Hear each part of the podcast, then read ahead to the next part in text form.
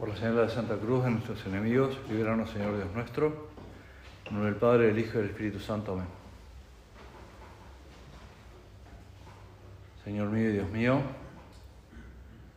creo firmemente que estás aquí, que me ves, que me oyes. Te adoro con profunda reverencia.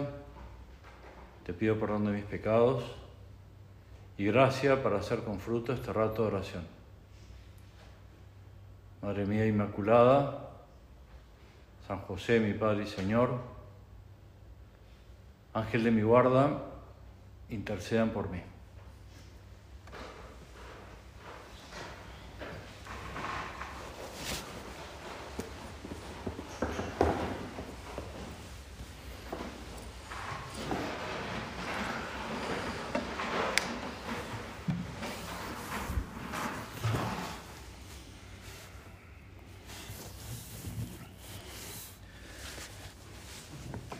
Una de las recomendaciones, las tantas recomendaciones que ha dado el Papa Francisco, animándonos a,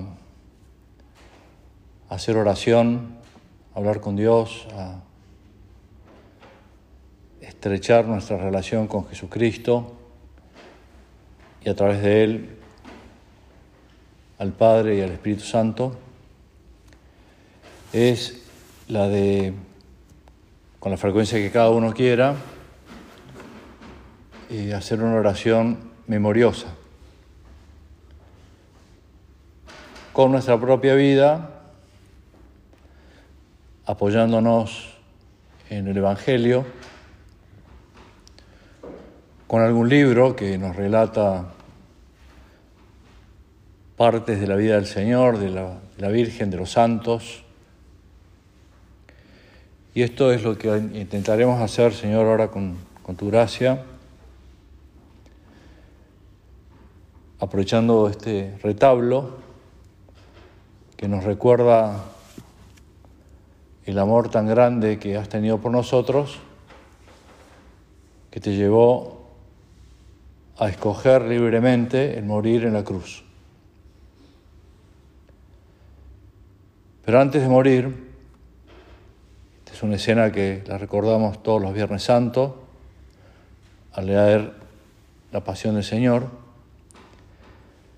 Está ese diálogo de Jesús con los dos que están también ajusticiados, muriendo también en la cruz.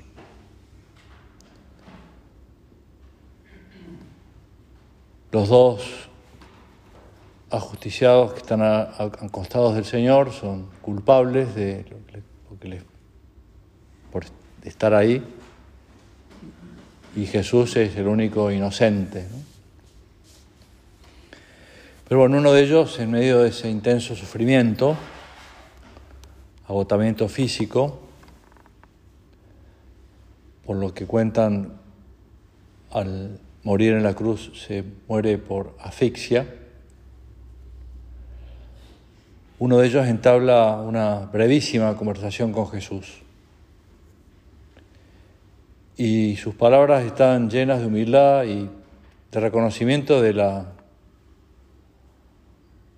de que Jesús es el Mesías, el enviado, el esperado de todos los tiempos. Se lo dice sin decírselo, ¿no? Y le comenta, así lo cuenta San Lucas, acuérdate de mí cuando llegues a tu reino. Y el Señor, que también estaba sufriendo, se enternece con, con esa declaración y le contesta, ¿no? Hoy estarás conmigo en el paraíso. Muchos hablan que le robó el corazón a Cristo, ¿no? Fue el, gran robo de su vida, ¿no? Robar el cielo. Ahí, hablando en términos futbolísticos, cuando estaba por terminar el partido, ya en tiempo suplementario, robó el cielo. Ese es San Dimas. Es muy gráfica la, la imagen. Cuando en Roma hay una iglesia que a lo mejor algunos conocen, que se llama Santa Croce en Jerusalén. Y es la iglesia que tiene, según cuentan, las mejores reliquias de la cruz, de la pasión. Mejores incluso que las reliquias que se conservan en Tierra Santa. Están en un gran relicario, que es un retablo más o menos poco más chico que este, en una capilla lateral, con un es una vitrina y están la, la corona de espinas, los clavos, eh, gran parte del madero de la cruz, el látigo que se usó para la flagelación. Pero conforme uno va hacia esa capilla, que no es la principal, se encuentra en un recoveco, un madero, el transversal de una cruz, y abajo una inscripción, dice, madero que, del cual colgaba San Dimas, como diciendo, acá también tenés una reliquia, no es la de Jesús, pero es de un santo, uno que robó el cielo. También porque uno dice, hablamos de la, del de la muerte, del juicio, consecuencia del juicio hay una sentencia, vamos a decir, y podemos ir al cielo, podemos ir al infierno temporalmente o podemos ir al, infierno para siempre. Y, y uno dice, yo siento al cielo, va a ser por la infinita misericordia de Dios y va a ser un robo porque no, no sé si me merezco tanto la felicidad para siempre, para siempre, para siempre. Era el argumento que utilizaba Santa Teresa de Jesús para convencerle a su hermano cuando querían ir a, a combatir, a ayudar para que los moros no llegaran a España, no, no invadieran, y porque muchos, la gran mayoría morían, ¿no? Y entonces el hermano de, menor de Santa Teresa de Jesús le decía, Teresa, ¿estás segura que tenemos que ir? Porque, sí, ¿y si nos morimos? Y bueno, si nos morimos, el cielo para siempre, para siempre, para siempre. Todo mal sin mezcla de bien.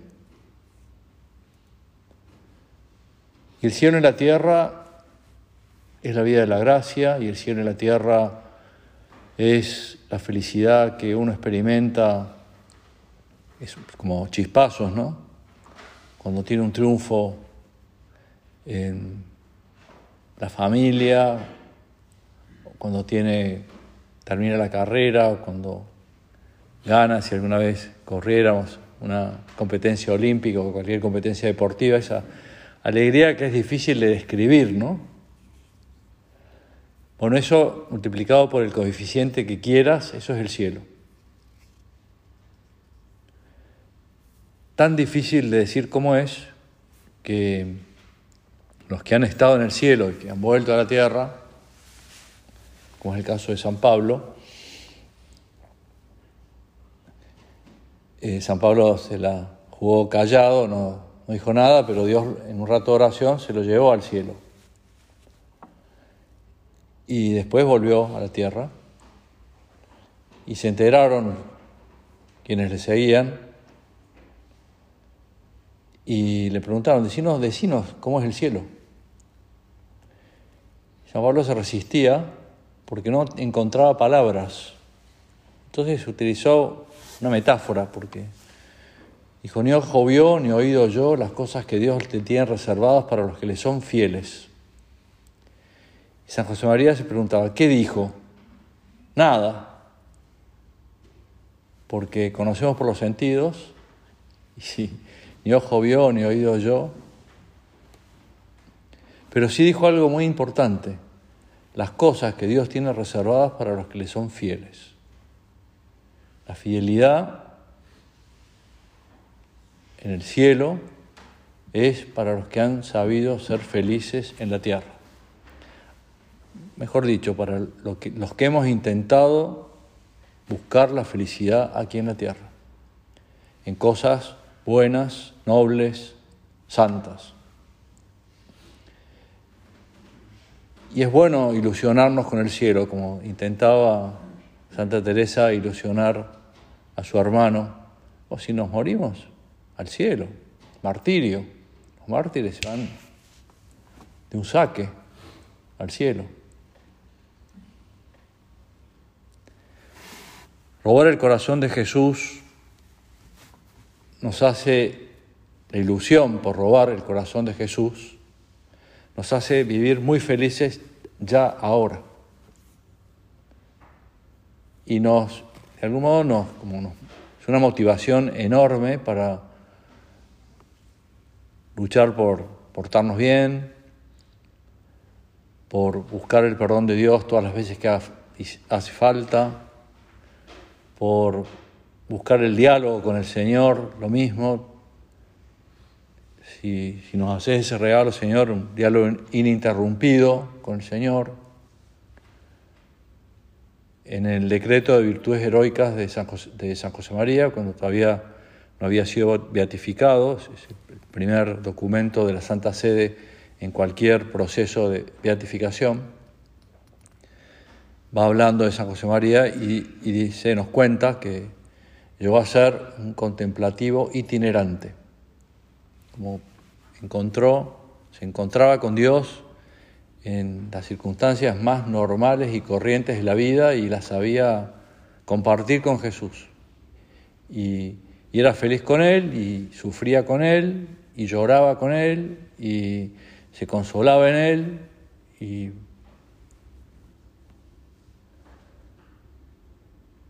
lamentablemente el, el otro que está justiciado en la cruz junto a Dimas contrasta mucho la, lo que le pide, también está igual, ¿no? O sea, ya casi a punto de expirar y lo desafía a Jesús, ¿no? No le roba el corazón ese desafío. ¿No eres tú el Mesías?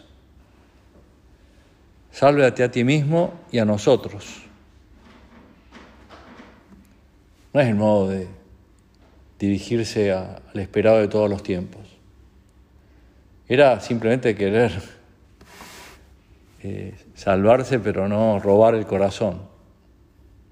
Y al Señor le cae, valga la comparación como un jarro de agua, fría, ¿no? qué pena, ¿no? Si vio como al otro le prometí el cielo y a este, ¿qué diferencia hay entre estos dos diálogos? Comenta este libro que pienso nos ayuda. Ambos se dirigían a Jesús pero solo Dimas acogió lo que el maestro tenía preparado para regalarle. Llevó a cabo su último y mejor golpe, aquella petición de quedarse al menos en la memoria de Cristo. Su compañero, por el contrario, no abrió su corazón con humildad a quien quería librarle de su pasado y regalarle un futuro. El Señor quería a los dos llevárselos al cielo. exigió su derecho a ser escuchado y salvado. Se encaró con la aparente ingenuidad de Jesús y le reprochó su pasividad. Quizás siempre había robado así, considerando que recuperaba lo que le pertenecía. Y no abrió las puertas del cielo, no se le abrieron a él las puertas del cielo. No lo reconoció a Dios como Dios, a Jesús como Dios. Y bueno, y la consecuencia es que probablemente sufrió también y recibió también en la eternidad lo que Dios no quiere para nadie, pero que está preparado para los que no son fieles, el infierno. El catecismo cuando habla del infierno es muy eh, claro. Primero que hay en el Evangelio un montón de referencias al infierno, ¿no? Por eso San José María cuando en ese capítulo de postrimerías dice, eh, para los que dicen que no hay infierno, no te preocupes, ya lo verán, ya lo experimentarán, ¿no?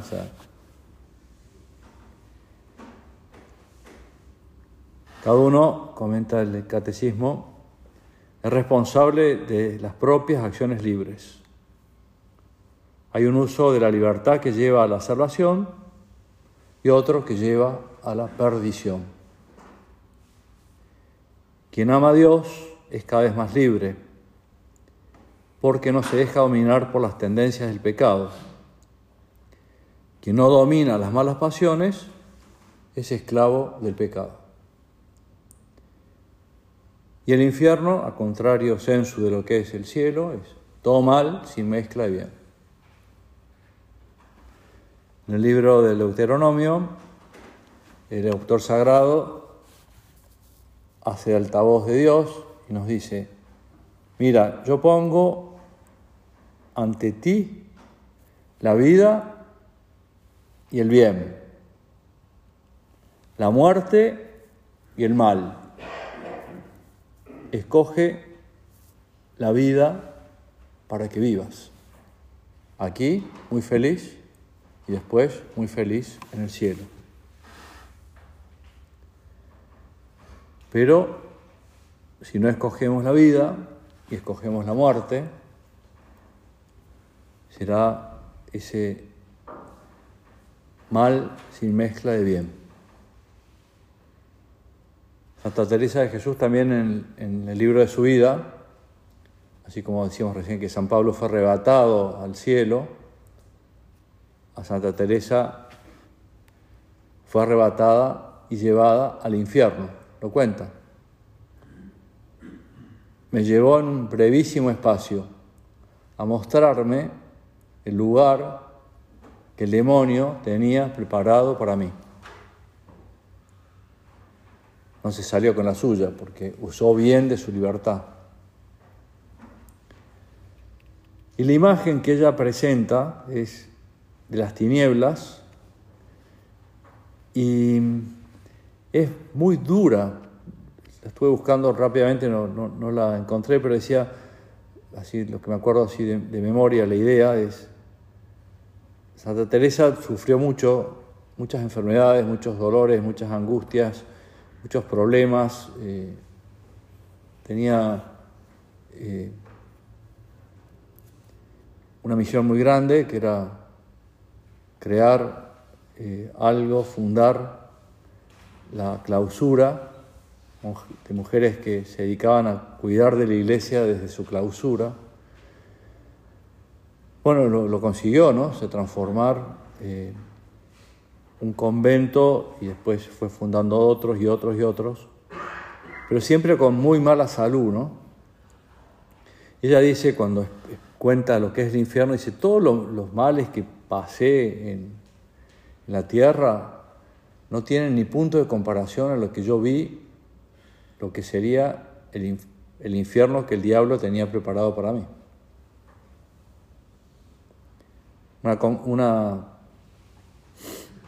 comparación que usa es, me parecía la entrada a manera de un callejón muy largo y estrecho, a manera de un horno muy bajo y oscuro y angosto el suelo me pareció de un agua como lodo, muy sucio y de pestilencia olor, y muchas sabandijas malas en él.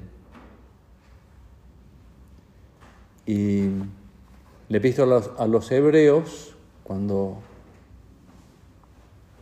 el autor sagrado les está hablando a los primeros cristianos sobre animando a buscar el cielo, pero también existe la triste posibilidad del infierno. Y, escribe, horrendo es incidere in manus dai viventis. Lo peor que te puede pasar es incendiarte, morirte, estar en las manos de ese Dios vivo. El catecismo comenta, las almas de los que mueren en pecado mortal descienden a los infiernos inmediatamente después de la muerte.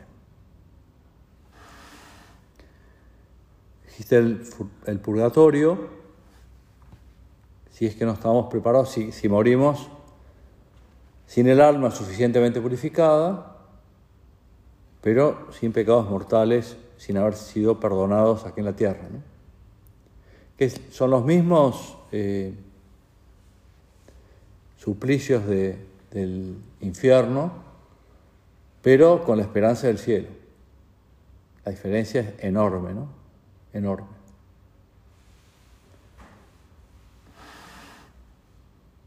Este lugar de purificación, comenta el catecismo, en este lugar de purificación se experimenta un dolor intensísimo, más doloroso que cualquier sufrimiento de esta vida, físico o moral. Pero existe mucha alegría porque se espera el encuentro con Dios para siempre.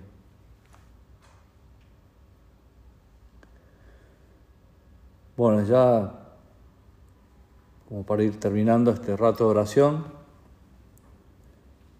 vamos a decir con el salmista, regálame Señor un corazón limpio, purificado de todo pecado, tanto en el entendimiento como en la voluntad, la memoria, la imaginación, para poder verte aquí en la tierra, ser muy feliz aquí en la tierra, para ser muy feliz después en el cielo. Por eso esos ratos de, libres que hay en el retiro y los momentos de examen diarios que cada uno hace por su cuenta, nos sirven para renovar ese deseo de pedir perdón, ¿no? Don Álvaro escribió una carta sobre el examen de conciencia en esa carta nos decía que la parte más importante del examen era el dolor. Examen, dolor, propósito, son como las tres partes. La más importante, el dolor. Para poder dolernos tenemos que saber de qué, ¿no? Por eso es el mirar el alma con los ojos de Cristo. Por eso San José María le pedía muchas veces al Señor que yo vea con tus ojos, Cristo mío, Jesús de mi alma. Vamos a pedirle a la Santísima Virgen que nos ayude a ver con valentía, ¿no? O sea, cómo está el alma y también como afrontar con valentía el día a día, ¿no? Que nos aleje lo más posible de la posibilidad de ofenderle al Señor, si le ofendemos, perdón Señor, rápidamente volver por la confesión, sobre todo como disfrutar mucho del día a día, la felicidad de, acá en, en, la tierra, ¿no? que son felicidades transitorias, pero son felicidades que son anticipo de la felicidad del cielo.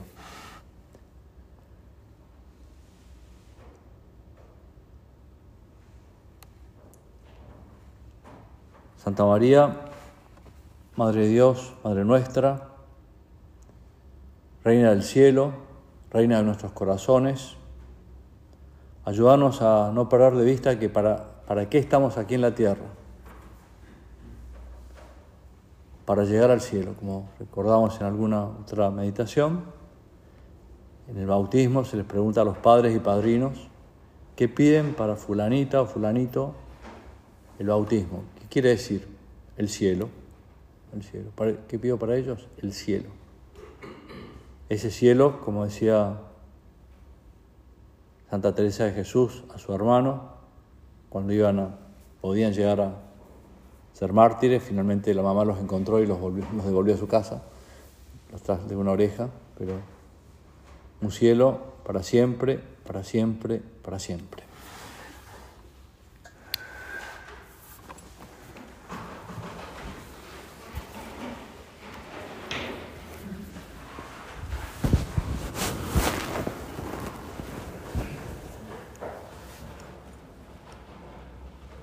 Doy gracias, Dios mío, por los buenos propósitos, afectos e inspiraciones que me has comunicado en esta meditación. Te pido ayuda para ponerlos por obra. Madre mía Inmaculada, San José mi Padre y Señor, Ángel de mi guarda, intercedan por mí.